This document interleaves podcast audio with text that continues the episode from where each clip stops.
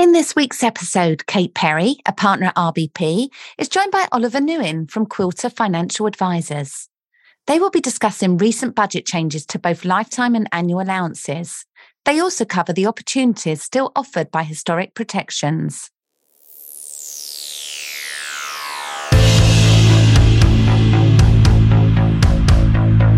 Accountancy on Prescription by RBP, one of the leading firms of medical specialist accountants. We know what you find tough, but don't you worry, as we know our stuff.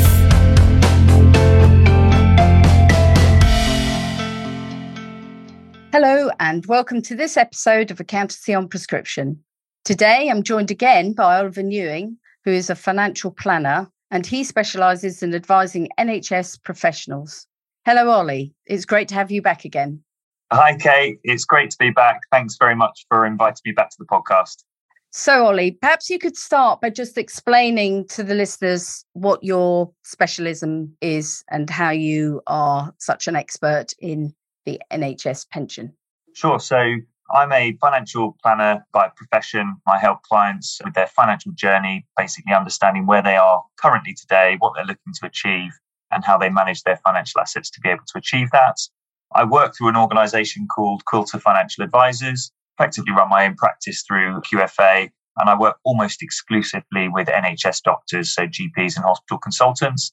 I've done that since 2012 a common theme for all of my clients is that they're NHS pension members, and therefore it's important that I have an expert understanding about how the scheme works and how individual members can manage it to their best longer term advantage.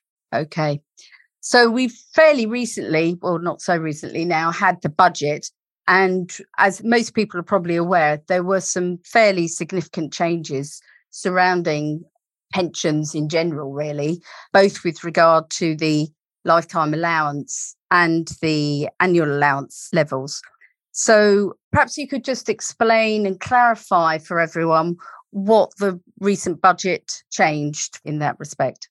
Yeah, generally it was an excellent budget. That's not been the case very much in recent years. You know, the pattern of change over the last decade or so has been a tightening of pensions allowances on a kind of piecemeal basis, but gradually making it less and less tax efficient to save into pensions, albeit it's always very, very tax efficient, but they've been much, much less generous. I kind of physically felt my jaw drop as I was watching Jeremy Hunt deliver the budget live. I think lots of people I've spoken to, both doctors who were taking a particular interest this time, and obviously colleagues of mine in financial services, because we'd had good foresight, if you like, in terms of expectations were measured that there was going to be some quite seismic changes to pension allowances. And I think he went beyond what most people were expecting. I remember myself actually, as you say, jaw dropping that he actually removed it completely. I don't think anyone expected that at all, did they? Yeah, and it was almost the way he presented it as well. There's a bit of showmanship in there, I think, because as I was watching it live, I thought to myself, oh, perhaps he's perhaps he's going to make a U-turn on this, and the expectations that we had beforehand were completely misplaced. But as you say, there was an abolition of the lifetime allowance. So the immediate change from 6 April of this year is that any lifetime allowance tax charges would be removed. And then through a future finance bill, the lifetime allowance will be completely abolished in due course. And that was partnered with an increase to the annual allowance as well. So some really, really positive news that's going to make significant impact on the value of the pensions being accrued by NHS doctors. Yeah. So we can talk later perhaps about what impact that really had. But for those, because I know our clients, whenever we talk about NHS pensions and superannuations, you know, half of them just immediately glaze over and don't really understand all the terminology or really how the whole thing is working.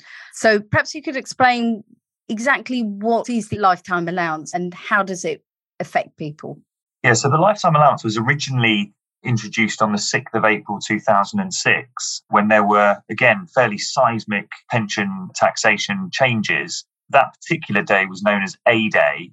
And the introduction of the lifetime allowance effectively put a cap on the amounts of pension savings an individual could hold during their lifetime before incurring a tax charge on any excess. The limit in 2006 was set at 1.5 million it was projected to increase over a number of years thereafter and did so to 1.8 million between 2010 2012 when it was at its highest level. And since 2012, gradually it's been reduced by successive governments down to a minimum level in 16 17 of 1 million, and then to the most recent level where it was frozen at just over 1.073 million. So that was the level that it was set at prior to the most recent budget and the announcement of its abolition. In terms of what that means, so a, a lifetime limit on your savings, if you hold personal pensions or defined contribution pensions, and, and most NHS pension members probably don't, but there will be some people that have built up personal pensions as a supplement to their main NHS pension scheme, then it's just the valuation. Those are pensions which are invested into funds, and you test the value of those pensions, those investments against the lifetime allowance at the point that you crystallize, i.e., at the point that you start to take benefits from them. And if there's any excess, there's a tax charge on that excess.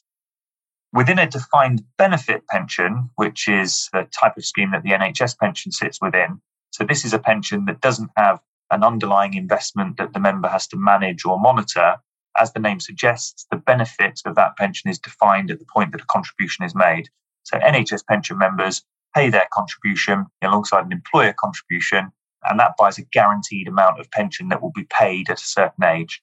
So, in terms of valuing a defined benefit pension, it's accounted for in a slightly different way.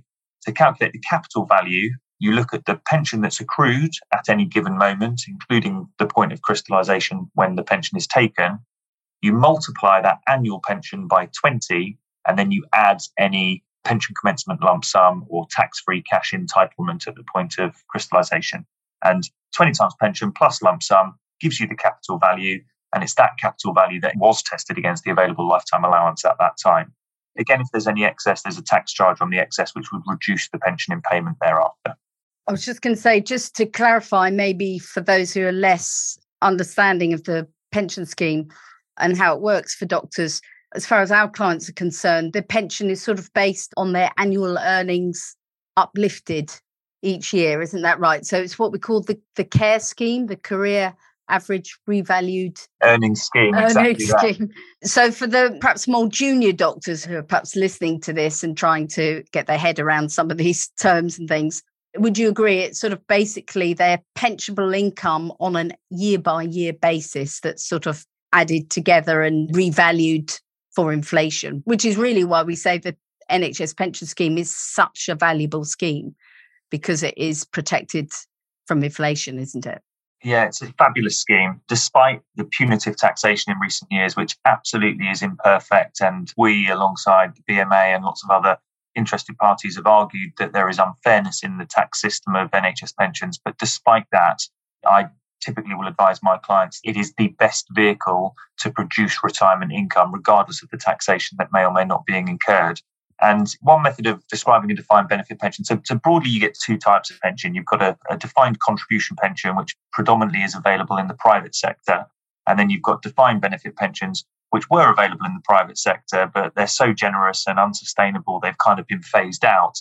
But public sector pensions still work on that basis. It's a really, really important part of the remuneration for NHS doctors, and it produces excellent retirement income that probably can't be replicated by defined contribution schemes via other employers. For GPs, it's always the accrual of the benefit has always been calculated based upon a career average revalued earning basis. For hospital consultants, a large part of their historic schemes has been based on final salary. But actually, a career average revalued earnings scheme, you could argue, is particularly generous because every single year that rises with inflation. So in the recent past, where we've seen and currently, you know, persisting, we see 42 year high inflation these pensions are working incredibly hard to hold value and to mitigate the impact of this cost of living crisis, which you just wouldn't have that kind of availability via other type of personal pensions or defined contribution schemes through other employers. So it's a fabulous scheme. And because there's no underlying investment, the member incurs no investment risk. It's a guaranteed retirement income, which is a really key feature of why it's so favorable there has to be a different way of calculating it, or there was a different way of calculating the value for lifetime allowance purposes. So again, for lifetime allowance purposes, it's calculated based on if your pension is X, it's 20 multiples of that plus any tax-free cash, because the secondary benefit you get is the ability not just to have an annual income throughout your retirement guaranteed on a lifetime basis, but also there's some flexibility so that you could take some larger lump sum payments which are tax free at the point of retirement as well. Yes, yeah, so I was just going to check with you. So as you were talking about, we do certainly have a lot of hospital consultants now.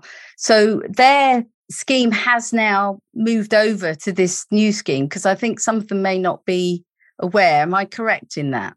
Yeah, so typically members will have membership in two sections of the scheme. Yeah. They'll either be a member of the 1995 or the 2008 scheme, and then they will be a member of the 2015 scheme.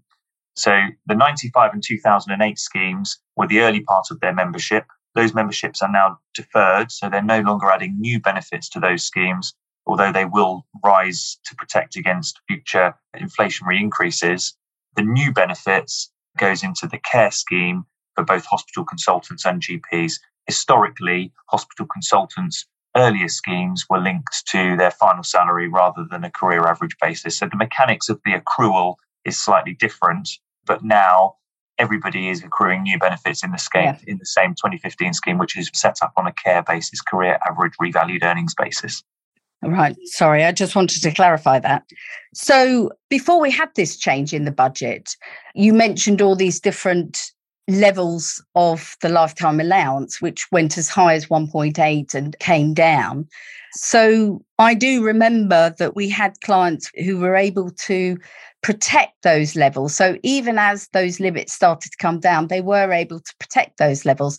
Now, presumably, with the change in the budget, they might consider that they don't need to worry about those protections if they are. But perhaps you could explain to those listening exactly what I'm actually talking about by these protections. And I know that there were, because I remember back to 2006 and the later years, we had fixed protection, enhanced protection, individual protection. There were all sorts of different protections, all with different years and ways of working out whether you were eligible to claim it or not eligible to claim it. So perhaps you could go through and explain what those protections were, what they were protecting you for.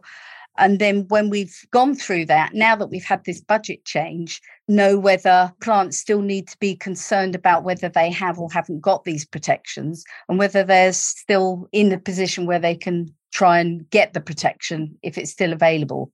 So, should we start with what all the different protections were? Because I remember getting really confused at the time myself. I had to keep going back to a financial advisor and saying, Can you just remind me what all these protections actually relate to? Because it did get really quite confusing, didn't it?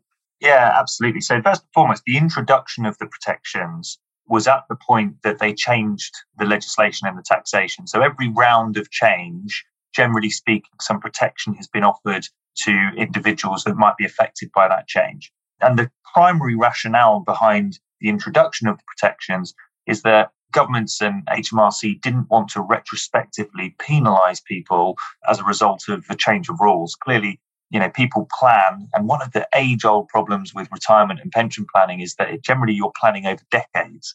So it can be quite unfair if you've had a plan in place and you're managing your financial plan, your retirement plan to a set of rules, and then suddenly the rules change and it's to your detriment. And that's recognized by governments when they make these changes. So they offer protection. So the initial protection was introduced at A Day, so that date in 2006 when they introduced the lifetime allowance in the first place. And the most generous protection at that stage was something known as enhanced protection. And what enhanced protection did was it effectively removed lifetime allowance tax charges for certain individuals at that point in time, anybody could apply for enhanced protection. And if they retained their enhanced protection to the point of retirement and at the point that they took their pension benefits, even if their benefits were in excess of the lifetime allowance, they wouldn't incur lifetime allowance tax charges. So it's incredibly generous in that sense. So no no ceiling at all. Actually, there was a ceiling. Technically, there was a ceiling. It's just that the tax charge wouldn't become liable. So they would still test the benefits against the lifetime allowance, but right. if there was a tax charge, it just it wasn't payable. Be liable for it exactly. Right. So what that meant was, first and foremost, there was a benefit to anyone who held enhanced protection uh, at the point that they ultimately crystallised their benefits. They would have a tax-free cash entitlement of up to three hundred and seventy-five thousand pounds. That's twenty-five percent of one and a half million, which was the first level of lifetime allowance that was introduced. And potentially, enhanced protection could offer you tax free cash above that level if in 2006 you already had a tax free cash entitlement that was above that level. Now, with enhanced protection, anyone could apply for it regardless of the value of their benefits on that date, but it would become invalidated in certain circumstances. So, if you joined another pension scheme or made a personal pension contribution after the 6th of April 2006, you would immediately invalidate enhanced protection. It's slightly more complicated for defined benefit pension members, such as the NHS pension members who probably are listening to this podcast. For them, it was driven by the accrual of their benefits within certain limits between the point that they obtained enhanced protection and the point that they retired. So there would be a test of their benefits at the point that they retire. And if the benefits had grown above the allowable limit during the interim, then enhanced protection would be invalidated at that point. Now, for GP clients, assuming they remained in the same scheme, so those members who had applied for enhanced protection would have been members of the 1995 section of the scheme, provided they retired and they hadn't joined a new section of the NHS pension scheme, such as the 2008 or 2015, then the likelihood is, the reality is, they wouldn't have invalidated their enhanced protection. So it's potentially very, very valuable for GP members who acquired it albeit you can't now go back and retrospectively apply for it. You only had until 2009. So there's likely to be some GP members who are moving towards the end of their careers, perhaps likely to crystallize their benefits fairly soon, that may have applied for enhanced protection. It still might be valid, but critically, it would have been invalidated if they joined the 2015 scheme. Okay. And how might somebody remember whether they've actually had this or did make this claim? So you would have had to have made an application to HMRC before April 2009 in order to acquire enhanced protection, and you would have been provided with a certificate. And on that right. certificate, there is a number that you would include in your application for NHS pensions, assuming it's still valid. That was some time ago. So if you don't recall, or you do recall but can't find the certificate, mm. it's worthwhile reaching out to HMRC to confirm whether you do have enhanced protection in place. Right. And what I can confirm is that HMRC, in theory, do have that information because I have had a couple of clients who have had enhanced protection, or they've had letters from HMRC saying that they, in their opinion, they had thought that enhanced protection had been lost. They put the onus on the client to confirm whether that was the case or to prove, if you like, that they for some reason had not lost their protection because of course one of the things with these protections part of taking it out is that you did sign up to agree that if you knew yourself that you had lost that protection you had 90 days i think to inform HMRC that you had lost it. But of course you know going back to 2006 i'm very sure that a lot of clients have even forgotten that they signed this documentation. I mean, we were over 15 years ago. And if they had, they probably had also forgotten that they'd signed up to the fact that they had to inform HMRC that they'd lost it. Now, before anyone suddenly panics, because a lot of people have, as you've just mentioned, may well have now joined the 2015 scheme, although they have said that there would be penalties for not informing them, as far as we're concerned, HMRC are being fairly relaxed about this and just are trying to clarify whether people have or haven't lost. And there shouldn't really be any penalties involved if you forgot to give them that 90 day notice, which I've no doubt that the majority of people, if they should have informed HMRC, may not. But it may be that people listening will get these letters from HMRC. So I don't know if they're doing a special exercise of checking whether people have got it. But of course, they may put that all on hold now because it's now, as it stands at the moment, it wouldn't be relevant anyway, of course. So, but maybe we'll come on to that as to whether it may or may not still still be relevant.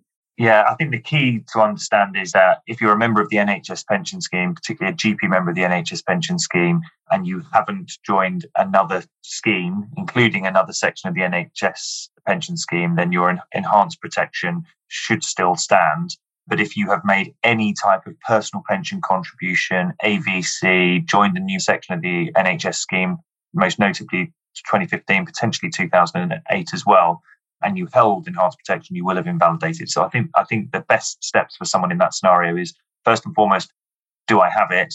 And if I do have it, it's worth seeking some advice to make sure that that's still valid, or if there's anything you need to do in order to correct your record with HMRC. Yes, because I have had another client who I think was involved in teaching, and they joined, uh, whether it was a university hospital or something, and they got auto enrolled because, of course, that's one of the pitfalls sometimes that that people don't realize. And I did actually have another client who got caught where she realized she'd been auto enrolled, knew that she couldn't, but the employer didn't stop the pension in good time and she again got one of these letters from HMRC arguing that they thought she'd lost it. But I think she managed to confirm that she'd done everything within her power to say she shouldn't have been auto enrolled. And it was just the employer who messed up their payroll scheme. You're, you're right to highlight auto enrollment, though. You know, it's something that people should be very well aware of if they're joining new employers or their yeah. employment circumstances are changing.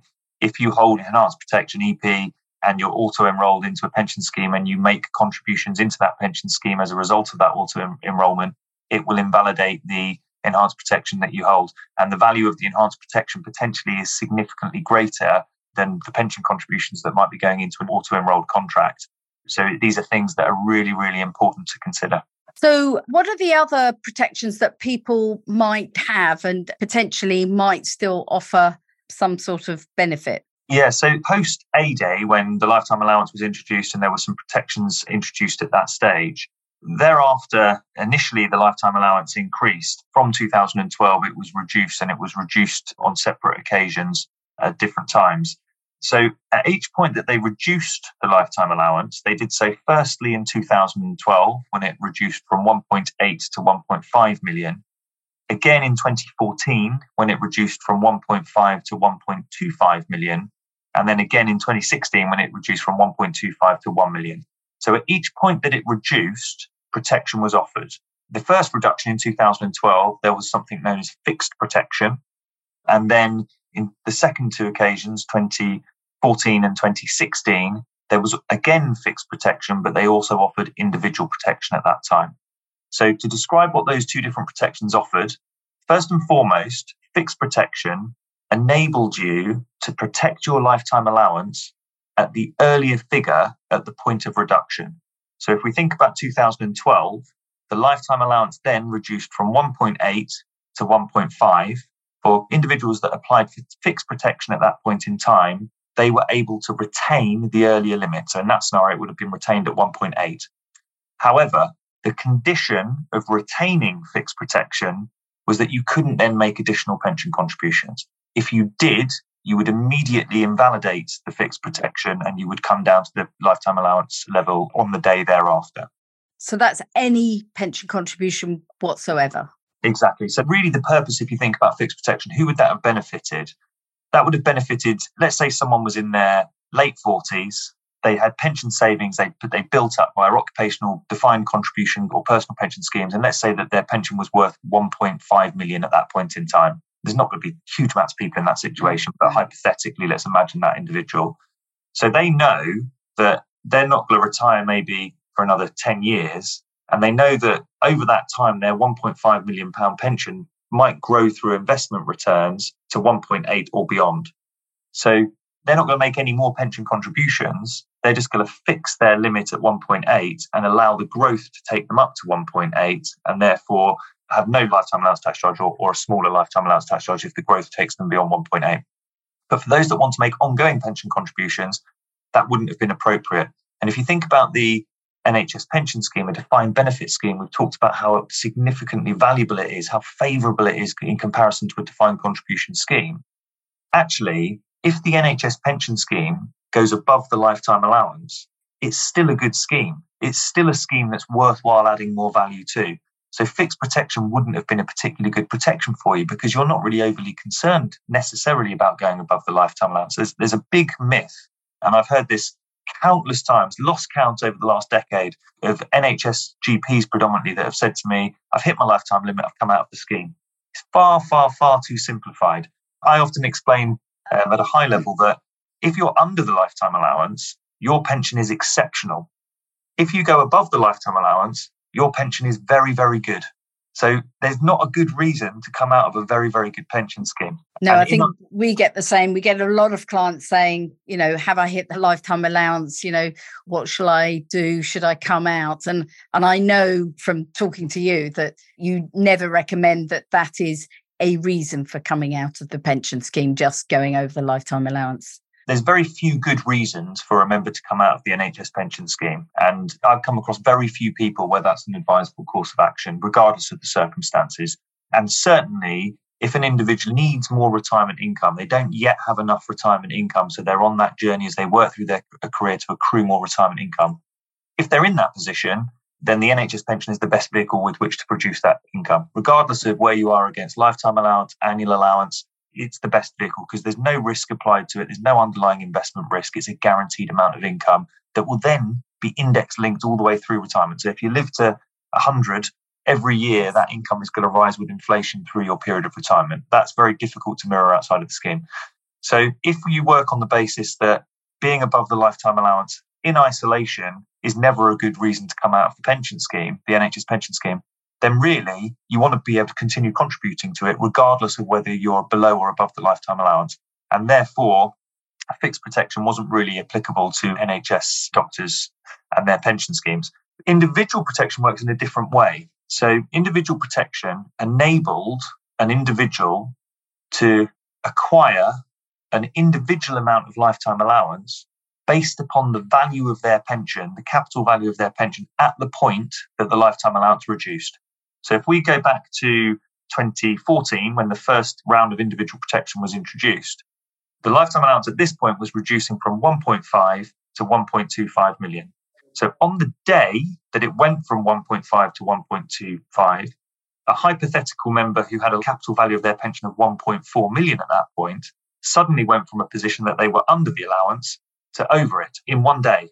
They went from under 1.5 to over 1.25 on one day. And what the government recognised was it was unfair to retrospectively penalise that individual. So that individual could apply for individual protection, which would give them a personal lifetime allowance of 1.4 million, equal to their capital value on that day. And that member could continue to contribute to the pension scheme. They're effectively accepting that they're going to have a lifetime allowance tax charge, but they recognise that accruing benefits above the lifetime allowance is still in their interest, but they want to get as much lifetime allowance as possible. And the second round of individual protection and fixed protection for that matter, more relevance to this called individual protection was introduced in 2016. That was at the point that the lifetime allowance came down from 1.25 to 1 million. So anybody who had a capital value above 1 million, between 1 million and 1.25 million, or even above that level if they haven't acquired individual protection from 2014, still has the ability to apply for individual protection. And in order to be able to do that, they would need to write to the NHS pensions, ask for an individual protection valuation, individual protection 2016 valuation. I think there's a fee for £120 to acquire that. They will send them the valuation. And if that's above 1.073 million now, then that is worth acquiring because it offers some flexibility today in terms of potentially increasing their lump sum when they come to retire. So, just to recap then, so a member whose capital value of their pension is above what was the most recent lifetime allowance or the lifetime allowance in 2016 which was a million and whatever the extra yeah so in 2016 it went down to 1 million it then subsequently rose with inflation over a couple of years before rishi sunak as chancellor froze it a couple of years ago so it rose with inflation to a figure of 1.0731 million 1 million so 73,100 pounds their capital value needs to be at that level or just over the million in order for them to enable them to be able to get this protection. So basically, what I'm trying to say is anyone listening whose capital value of their pension in 2016, so we are going back quite a long way. If in that year it was below a million pounds, then this isn't available to them it's irrelevant. And, and it's worthwhile highlighting what the relevance is now because we started this podcast talking about the fact that a lifetime allowance has been abolished. So yes. what what's the value in having exactly protection historically, given that they've now abolished the lifetime allowance? But the value comes into the fact related to the lump sum entitlement. So when an individual comes to retire, they can take some tax-free cash from their pension, whether that be a personal pension or whether it be a defined benefit pension like the NHS. So they can take their benefits as an annual income, or in addition to that, they can take a certain proportion as tax-free cash. And the tax-free cash is limited has been historically limited to 25% of the available lifetime allowance of the member. Now, the lifetime allowance has now been abolished, so there isn't going to be a lifetime allowance tax charge, but the amount of tax free cash someone can take is still set at the previous limit. So it's still 25% of the most recent lifetime allowance, 1.073100, and that equates to 268,275. However, if you have individual protection, fixed protection, enhanced protection of any form and it's still valid, whatever the value of your protection is, your tax free cash availability is equal to 25% of that. So if someone has enhanced protection at one and a half million, let's say, then they can have £375,000 worth of tax free cash as opposed to 268,000. If someone has individual protection 2016, then they can take £312,000 worth of tax free cash as opposed to 268. So, for anyone who hasn't applied for individual protection 2016 but is entitled to it, then the advantage to them is that they might be able to get some more tax free cash when they come to retire. Right. So, it's well worth investigating and seeing where you sit. Absolutely. Going back to 2016. So, I think we've probably covered all the lifetime allowance protections, but there were other changes to the budget. Particularly, I'm thinking of the annual allowance because one of the issues was the lifetime allowance and people weren't wanting or thinking that it wasn't right to continue contributing to their pension because of the lifetime allowance. But i know for our clients a lot of the issue is the annual allowance and the fact that some of our higher earning clients were getting significant really really significant tax charges because they had surpassed the annual allowance and then we would have to do, for most of them, we did scheme pay elections, which of course then reduced the overall pension that they might get at the end of the day. So, can you perhaps explain what other changes were made to benefit our clients with regard to the annual allowance? Because I know that's for some of them a concern irrelevant of what's happened with the lifetime allowance. Yeah, absolutely. So first and foremost, the standard annual allowance for pension savings has increased from 40 to 60,000. So that's quite a significant increase. And what, what that means is defined benefit pension members, such as those within the NHS, are now allowed to have £60,000 worth of growth in their benefits every year before they incur a tax charge. For those involved with defined contribution schemes, they can invest up to £60,000, assuming they've got that amount of income, into defined contribution pensions again and acquire full tax relief. So it's a really significant enhancement to the tax efficient savings that can be made annually to put towards retirement. And one of the big opportunities or potential opportunities here is that with the abolition of the lifetime allowance and the enhancement to annual allowable growth on a tax free basis, potentially the possibility of making additional pension contributions above and beyond the defined benefit NHS pension scheme comes back into play. Now, I would caveat that with what we've learnt in the past is that the rules have changed against members that have taken those sensible steps. And that could, of course, happen in the future again. So it's difficult to second guess what a future government might do. But even avoiding that possible opportunity, having more tax free growth allowable within the NHS scheme reduces the likelihood of annual tax charges and it reduces the severity of any annual tax charges that might have been incurred in relation to NHS pension membership for higher earning doctors. That means that that's going to reduce the cost of membership or it's going to enhance the actual pension that ultimately comes into payment. So it's a real positive change. And the final thing I would say on that is because the annual allowance has had such a significant uplift, what happens is if you use your full annual allowance in a given year and use of that allowance is very variable within a defined benefit scheme like the NHS, you're able to go back over the three earlier years and carry forward. So, whilst it now is less likely that people will exceed their annual allowance, they hopefully now have the opportunity to build up some carry forward so that if there are excesses in the future, they've got carry forward that again enables them to avoid or certainly minimize tax charges. So the tax efficiency of NHS pension membership has increased significantly as a result of that change.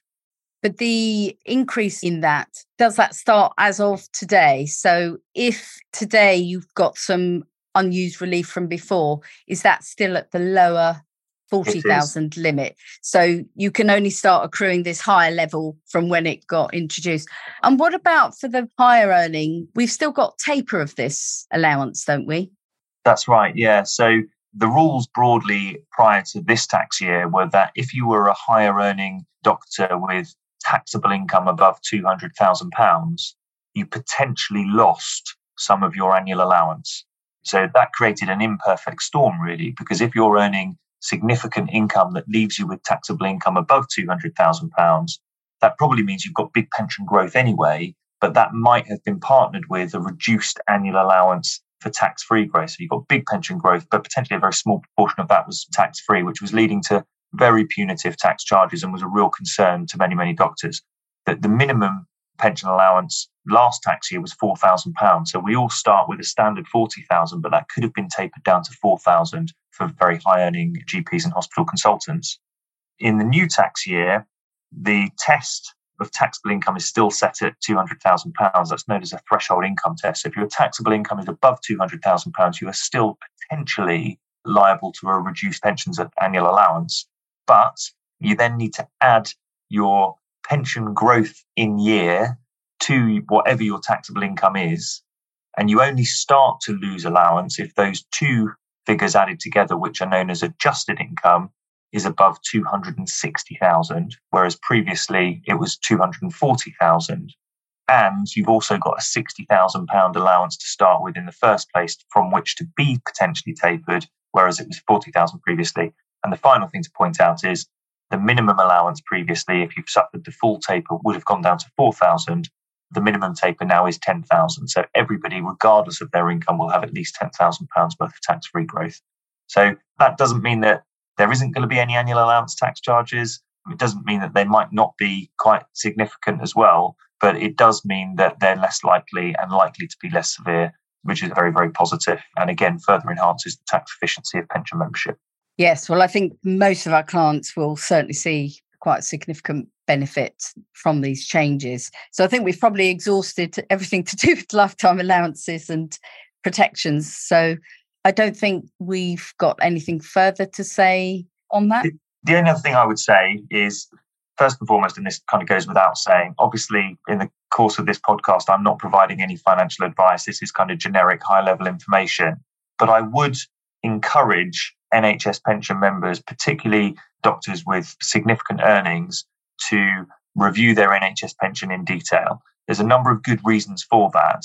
One, often there are errors on the pension record at NHS pension. So there's lots of doctors that have incurred tax charges they shouldn't have done, and those can be corrected. Secondly, it's important to understand the value of the NHS pension. And by going through a review and understanding a kind of projection of benefits through to retirement, it really does illustrate how important pension membership is. And crucially, from a financial planning perspective, if we don't just depend on the information from NHS pensions, we also look to take some professional advice around pension membership. We can understand where we're likely to end up with the pension and that can be related to broader financial planning to make sure that you're managing it in the most optimal way. And on that point, you know, I, I know from experience, RBP provide a fantastic pensions report, and I'm very happy to offer guidance around that report for clients who receive it and, and want some uh, advice in relation to how that relates to their broader financial planning. Well, I know that a lot of our clients have taken advantage of our new pension report. And I think, Ollie, you've helped quite a lot of them with guiding them as to what they can do for the future with regard to pension planning. And obviously, that can lead to general financial planning for them, their future, and their families as well. So, yeah, my final point would be it's, it's a fantastic scheme. And taking the time to understand it and to make sure you're getting everything from it is a very worthwhile exercise. Yes. Okay, well, thank you very much, Ollie. I think we'll leave it there. I think that's given quite a lot of detail to everyone. If you enjoyed this podcast, please note that we've got a whole series of podcasts going back. If you would like to like and subscribe to all our future podcasts, please do so. And I shall now say goodbye and goodbye to Ollie. Thanks, Kate. See you nice soon. to see you. Thank you. Bye. You have been listening to RBP's Accountancy on Prescription podcast. For any updates, please visit www.rbp.co.uk or follow us on Twitter at RBPCA. The contents of this podcast is for general guidance and informational purposes only and does not constitute any form of advice. The information provided by RBP is of a general nature. Appropriate and tailored advice or independent research should be obtained before making any decisions. RBP does not accept any liability for any loss or damage which is incurred from you acting or not acting as a result of listening to Accountancy on Prescription.